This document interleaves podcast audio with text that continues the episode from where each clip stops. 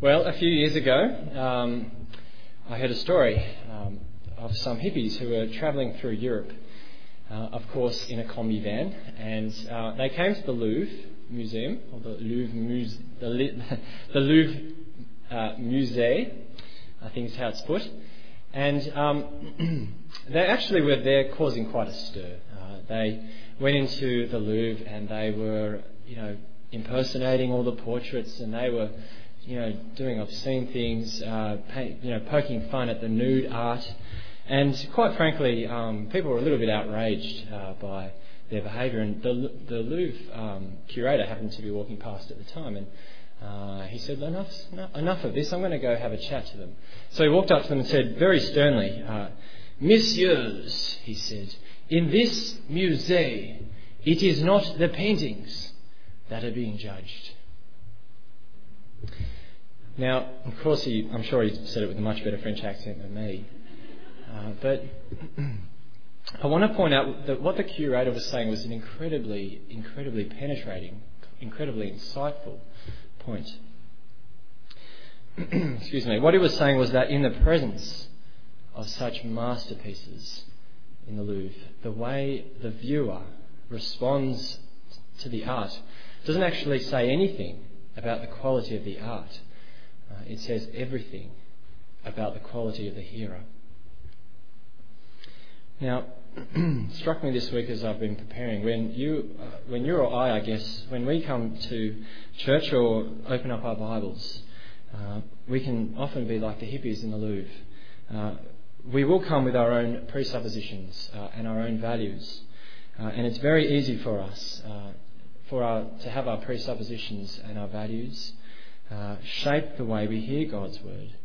in a sense, it's easy to sit in judgment over God's word. it's very easy to believe the bits we want to believe and to not believe uh, the bits that we don't want to believe. But in the parable of the four soils, um, it's an incredibly difficult uh, parable, as I've discovered. Uh, it's a very hard parable to hear. In the parable of the four soils, Jesus makes uh, the same penetrating point uh, as the Louvre curator. What the parable teaches uh, is that how you and I hear God's word doesn't reveal anything about the power uh, of God's Word or the truth of God's Word. How you and I hear God's Word reveals everything about, uh, as we'll see in just a moment, the conditions of our hearts. It reveals everything, in other words, about the hearer. As Jesus says, He who has ears to hear, let him hear. Well, over the next eight weeks, um, we're going to be looking at eight great parables of Jesus. It's kind of a best of anthology of Jesus' parables uh, in Luke. Uh, and um, we start with the parable of the four soils um, because, and, and, this passage because uh, the parable teaches us the purpose of the parables. Uh, and the parable and the passage teach us uh, how to hear the parables. So we're going to look at our passage under those two headings. Um, firstly, if you're taking notes, the purpose of the parables. And secondly, uh, leave a bit more space for this one, how to hear the parables. So, first, the purpose of the parables. When I was at school, um, they made us uh, go do public speaking lessons, and um, yeah, I know, it hardly tells. Um, and uh, one of the first principles uh, of public speaking that they teach you is uh, what's called the KISS principle. It stands for KISS stands for Keep It Simple, Stupid, and uh, it means uh, that the main message of your talk has to be abundantly clear. It has to be, according to the KISS principle, it has to be obvious even to the lowest common denominator in the audience. Uh, but in our passage, um, I'm not sure Jesus was really into the KISS principle. Look with me at verse 1. Uh, we see there that Jesus was uh, travelling from one town and village to another. He's going everywhere, proclaiming the good news of the kingdom of God. We see in verse 4 that a large crowd is gathering uh, to him again from everywhere, from town after town. And um, they were gathering to hear him speak. They were gathering to hear about the kingdom of God. And if you or I had been there, um, I suspect um, we would have, um, and I suspect, like the crowd would have, uh, been really keen to hear, you know, the specifics, the how, what, who, where, uh, of the kingdom of God. You know, what exactly is the kingdom of God? When is it going to come? Who will be its king? Um, they were probably questions uh, that the crowd would have asked, and Jesus was probably aware of this. Um, but instead of answering their questions directly, Jesus does something quite unusual. He gets up and he tells a parable, a story uh, about a farmer. And, you know, if you look at the narrative flow of the story, it's not the most interesting story. It's, it's kind of um, mundane about a pretty average thing that would have happened in the life of a Palestinian farmer. And um, then Jesus would have signaled to them that there was something deeper going on. He says, "Let uh, rather at the end of verse eight, he who has ears to hear, let him hear." And I guess they would have just been sitting there scratching their heads, thinking, "What on earth does that mean?" You know, you can imagine, just imagine Peter walking up to Jesus at the end saying, Jesus, what about the kiss principle? We talked about the, kiss principle. And um, even Jesus' disciples, you see, even his inner circle didn't get it. They had to come up to him very sheepishly, verse 9, and ask him what it meant. Now, I want to ask was this a communication blunder? Was this, uh, I guess, like the joke that a best man tells at a wedding that everyone just doesn't get, and he kind of has to embarrassingly tell um, someone else what it means uh, at the end um, later? Well, absolutely not. Look at verse uh, 10 with me. verse 10 uh, says that Jesus deliberately taught about God's kingdom in parables. It's quite striking, actually. He taught the knowledge of God, uh, rather, the knowledge of the kingdom of God in secrets. And that's because God's kingdom is not like any earthly kingdom. Remember, we saw in Isaiah 55 uh, God's uh, thoughts are not our thoughts, His ways are not our ways. And what that means is that there is no way we can understand the kingdom of God. There is no way uh, we can even comprehend the parables at all unless, unless, verse 9, we, like the disciples, come to Jesus. And I want to suggest to you that that's the point of the parables. You see, the parables act like a filter.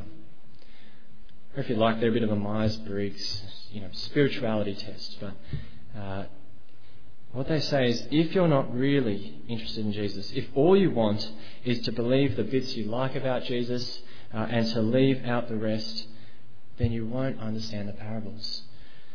For example, um, if all you want to believe about Jesus is that he was a good teacher and maybe you even want to believe that he was a miracle worker. But if you don't want to believe that he was a great prophet, he was indeed the King, indeed the eternal Son of God, who sits on the throne ruling uh, with God the Father, the one who died to save the sinners. If, if you want to believe some bits but leave out other bits, you won't understand the kingdom of God at all. Verse 10 you will be seeing, but not really seeing. Though hearing, you will not understand. Well, um, on the other hand, if you do come to Jesus, if you speak to him in prayer, if you look to your Bible to see what Jesus teaches about who he is and what he came to do, over time the knowledge of the secrets of the kingdom of God will be given to you. So you see, the point of the parables is that they act like a filter as we saw at the beginning, how you and I hear God's word reveals nothing about God's word. It actually reveals everything about the hearer. So, I want to suggest that the only way to understand the kingdom of God is in a real relationship with Jesus, uh, as a disciple of Jesus. And that's the point of the parables. Jesus says, He who has ears to hear, let him hear. So that brings us to our second point. Um, Secondly, how to hear God's word. Well, in the parable of the four soils, Jesus is not only teaching us uh, about the kingdom of God, uh, quite stunningly, he's actually teaching us about us. In a, in a way, he's holding up the mirror and says, Crowd, do you see yourself in this mirror? This is what you're like. He's saying that, like there are four types of soils uh, that receive the seed, there are four types of people who receive God's word, or if you like, There are four ways to hear God's word. And um, before we look at those, I thought it might be important to actually um, understand two keys that help us to understand uh, the parable. First one is in verse 11. Uh, Jesus says, The seed is the word of God. Now, that might not be surprising to you, but I suspect it uh, would have been surprising to those who knew their Old Testament well. Um, in the Old Testament, uh, the Word of God is described as having incredible power. Uh, in Jeremiah, it's described as a fire. Uh, it's described also as a hammer that breaks rocks. You might also remember that uh, when God created uh, the entire universe, um, He said, Let there be light. And God didn't then just sort of pull out his uh, white pages and look up an electrician to make it happen. No, it was actually by the sheer power of his word that when God said, Let there be light, light sprang into existence. So you see, God's word is powerful. And in contrast, a seed is weak. You know, when you join the army, they don't issue you with a bag of seeds. You know, no one sort of throws a seed into the enemy trenches and sort of ducks out of the way saying, Fire in the hall. And that's because the seed is weak. It doesn't have any power, except, except if it is given the right conditions to grow, it will produce a crop. In the right soil, even the smallest of seeds will produce a tree which is abundantly full of life and can withstand even uh, the strongest storm that comes its way. So Jesus says the seed represents the Word of God. Uh, and that's the first key to understanding the parable. And the second key, uh, I think, is actually uh, trying to understand what Jesus says in verse 15 by uh, the word crop. What exactly does he mean when he says the seed produces a crop in good soil? Well, some commentators say that uh, the crop refers to obeying God's word. And um, so they say that the, uh, the good soil that produces a crop is a person of noble and a good heart uh, who hears God's word and puts it into practice. If you want to read around um, Luke chapter 8, and in Luke chapter 8, you'll see that that's very much consistent with Jesus' teaching. And I think that's absolutely right. But I want to add um, something slightly uh, more subtle, something slightly richer, if you like, to that. Um, and that is just unpacking a bit the metaphor of the seed. Um, the seed, you see, produces life in good soil. And in the same way, God's word produces a crop uh, if you like, it produces spiritual life uh, in you when suddenly the great truths of the kingdom of God become real to you. It's when you don't just believe that God exists, it's when the reality of God comes alive in your heart. Has that happened? It's when you don't just see Jesus as a carpenter, it's when you see him as uh, prophet, priest, and king as I said before, the eternal Son of God, uh, ruling with God the Father on the almighty throne. The Word of God produces a spiritual crop in you uh, when you truly realize uh, that you're not just a person in need of God's blessing. It's when you realize that you're a sinner in need of a Saviour. It's when you truly realize and just are struck to the bone of the amazing sacrifice of Jesus on the cross for you. It's when the penny drops uh, of God's great love in that for you. Uh, and joy bursts forth uh, like a spring in your heart um, that the Word of God produces in you a spiritual crop. And so, just coming back to how that ties in with um, obeying uh, the Word of God. Um, yes, indeed, Jesus uh, talks about in verse 15 um, the crop being a crop of obedience. Uh, but I want to say it's obedience that flows from a heart that's been transformed by the love of Jesus, by the love of God, by what He's done for you. Jesus says uh, in John's Gospel, If you love me, you will obey what I command. We said before, you can't understand the parables except in a relationship with Jesus. In the same way, it's impossible to produce a crop of obedience, a true crop of obedience, uh, except in a loving relationship with Jesus. So they're the uh, two keys. Um, the seed represents God's word, and it calls us to produce a seed, of, uh, rather a crop of obedience that flows from a transformed heart. And with that in mind, uh, let's look at the parable, um, how the parable teaches us how to hear. Now, according to the parable, um, the first three soils don't produce a crop. And um, I think it's important that we realise that the problem in all three cases is a depth problem. So in the first soil, the seed doesn't go in at all. In the second soil, the seed, uh, so the first one was the seed that fell on the path. The second soil, uh, the one that, that, falls on the rock or the shallow soil, if we like, um, that's the seed that doesn't go in deep enough. And in the third soil, the one with the thorns, the seed goes in, but it goes in at the same level as the thorns. On the other hand, in the fourth soil, the seed goes in deep. It um, doesn't have any competition and it produces an abundant crop. And I, um, I want to put this challenge out there.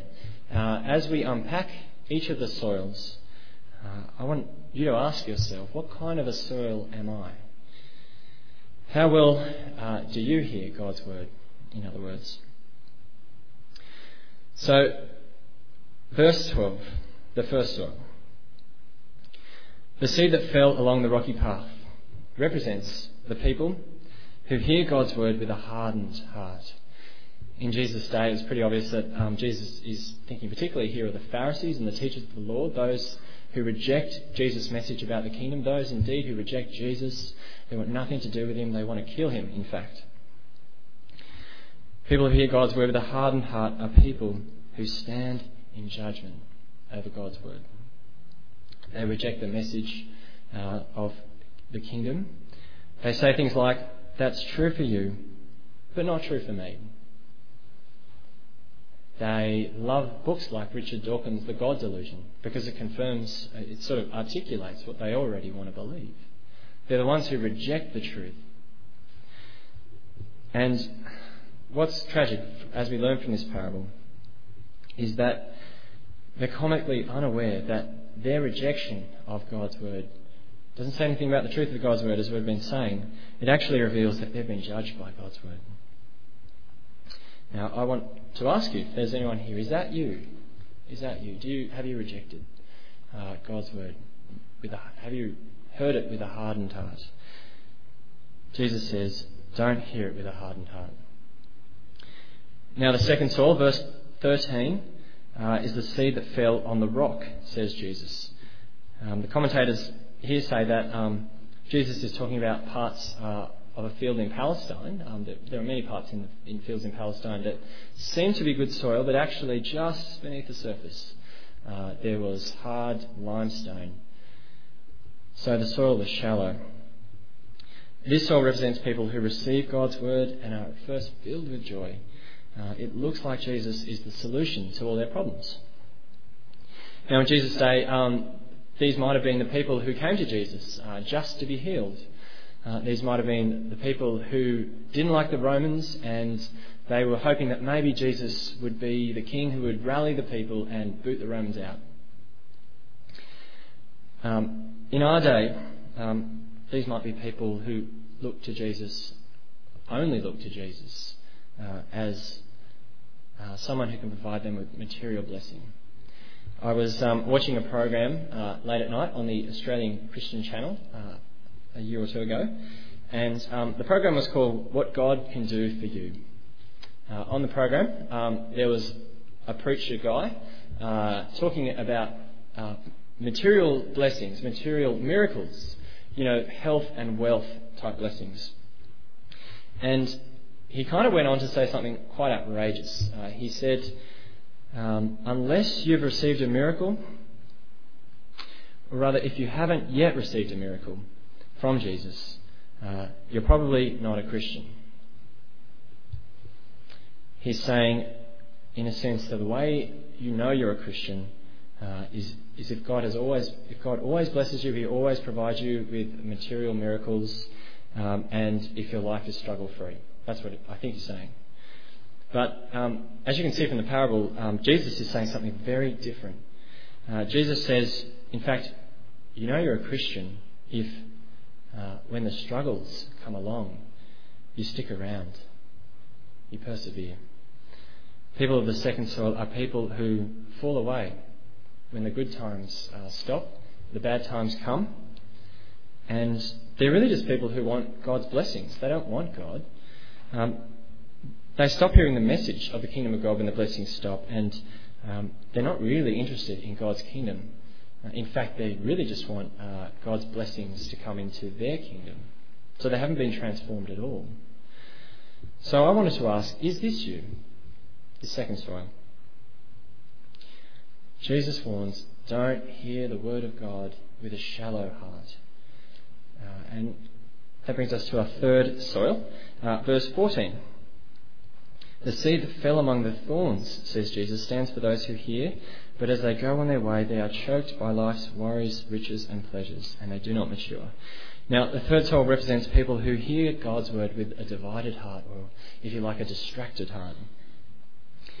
And um, I want to say that one of the tough things about the third soil is Jesus deliberately leaves it a bit ambiguous about um, what happens to them uh, in terms of whether or not they're really a Christian, whether or not they really produce uh, a crop um, of the kingdom. He, um, you know, it's clear that from the first two soils um, that they both reject the word. Um, it's clear from, and therefore not Christians. It's clear from the fourth soil that clearly um, they have a, have a kingdom crop, clearly Christians. It's not so clear about the third soil. Now, these are third soil are the people who believe they're committed to Christ. The word has gone into their heart. Um, but it's gone in at the same level as the concerns, the anxieties, the worries of this life. Um, these are the people, um, I guess, uh, in whose hearts uh, the seed, the Word of God, is competing uh, with the thorns for the nutrients of the soil. These are the people whose love for Jesus is competing, in other words, with uh, their love for wealth and possessions and status, and their heart is divided, uh, their heart is distracted um, the concerns of the world are choking uh, their love for the concerns of the kingdom. And their maturity is being choked. Their maturing is being stunted. Now, is that you? Is this you? And um, one of the ways you know is if you're not growing from year to year. That's or, or from month to month even. Maybe you're doing more things at church. Maybe you're reading the Bible more. But um, the real question is, are you growing uh, in uh, in a kingdom sense? Are you growing in your love for Jesus? Are you growing in your concern for others? Are you growing in uh, patience and uh, self discipline and wisdom? First three souls, Jesus warns don't hear the word of God uh, with a hardened heart. Don't hear the word of God with a shallow heart. Don't hear the word of God with a divided heart. Uh, but in the fourth soul, verse 15, Jesus says, Hear the word of God with a noble and a good heart. These are the people who do grow. They hear the word of God, they reflect on it, they discuss it with other Christians, and they retain it. When the tough time comes uh, in their life, um, they stick around. In fact, when the tough times come, they lean more on God's word. In fact, they cling more to Jesus in trust. And so they see maturity in their lives from year to year or month to month, and they begin to become wiser and more patient and more loving. Now, is that you? Is that you? One of the ways um, you can tell, in addition to what I just said, is um, is just have a look at the people that Jesus, that, that rather Luke describes in the passage. Um, there are those, verse two, the twelve who, sorry, verse, at the end of verse 1 it says, the twelve were with him. And there are those, verse 4, the large crowd was gathering and people were coming to Jesus. You see, there were those in the crowd who came to Jesus who heard him, but who didn't receive the word with a noble and a good heart. But on the other hand, um, there were the disciples. They heard the word. They were with Jesus. They identified with Jesus. They followed him wherever he went. They asked him the meaning of the parables. And likewise, look at the women. The women were there, um, it says at the end of verse 3, uh, helping to support them, the disciples and Jesus, out of their own means. They had counted the cost and they decided, Jesus is a man I want to follow. So you see, growth in the kingdom of God only happens in a relationship with Jesus. You cannot obey uh, you cannot understand the parables, for starters, uh, without Him, and you cannot obey, you cannot truly obey, except to the extent that you love Jesus, except to the extent that you've just been captured uh, in your heart by His love for you. Kingdom crop is produced um, in a heart that hears God's word, that retains it, and perseveres. It's a heart that, by the word, loves Jesus and says, in the words of the old hymn, Love so amazing, so divine, demands my soul, my life, my all. Let me close um, by saying, partly tongue in cheek, but um, partly seriously, um, you'll be inclined, if you're like me, to walk out uh, of here tonight and um, maybe ask yourself, maybe ask someone uh, you walk out with, hey, so um, what do you think of the sermon? Um, what I want, I guess, to encourage you to do is, is not to um, rate the passage. Uh, don't rate the passage. Don't even rate the speaker. Try your best to rate the hearer. Let's pray.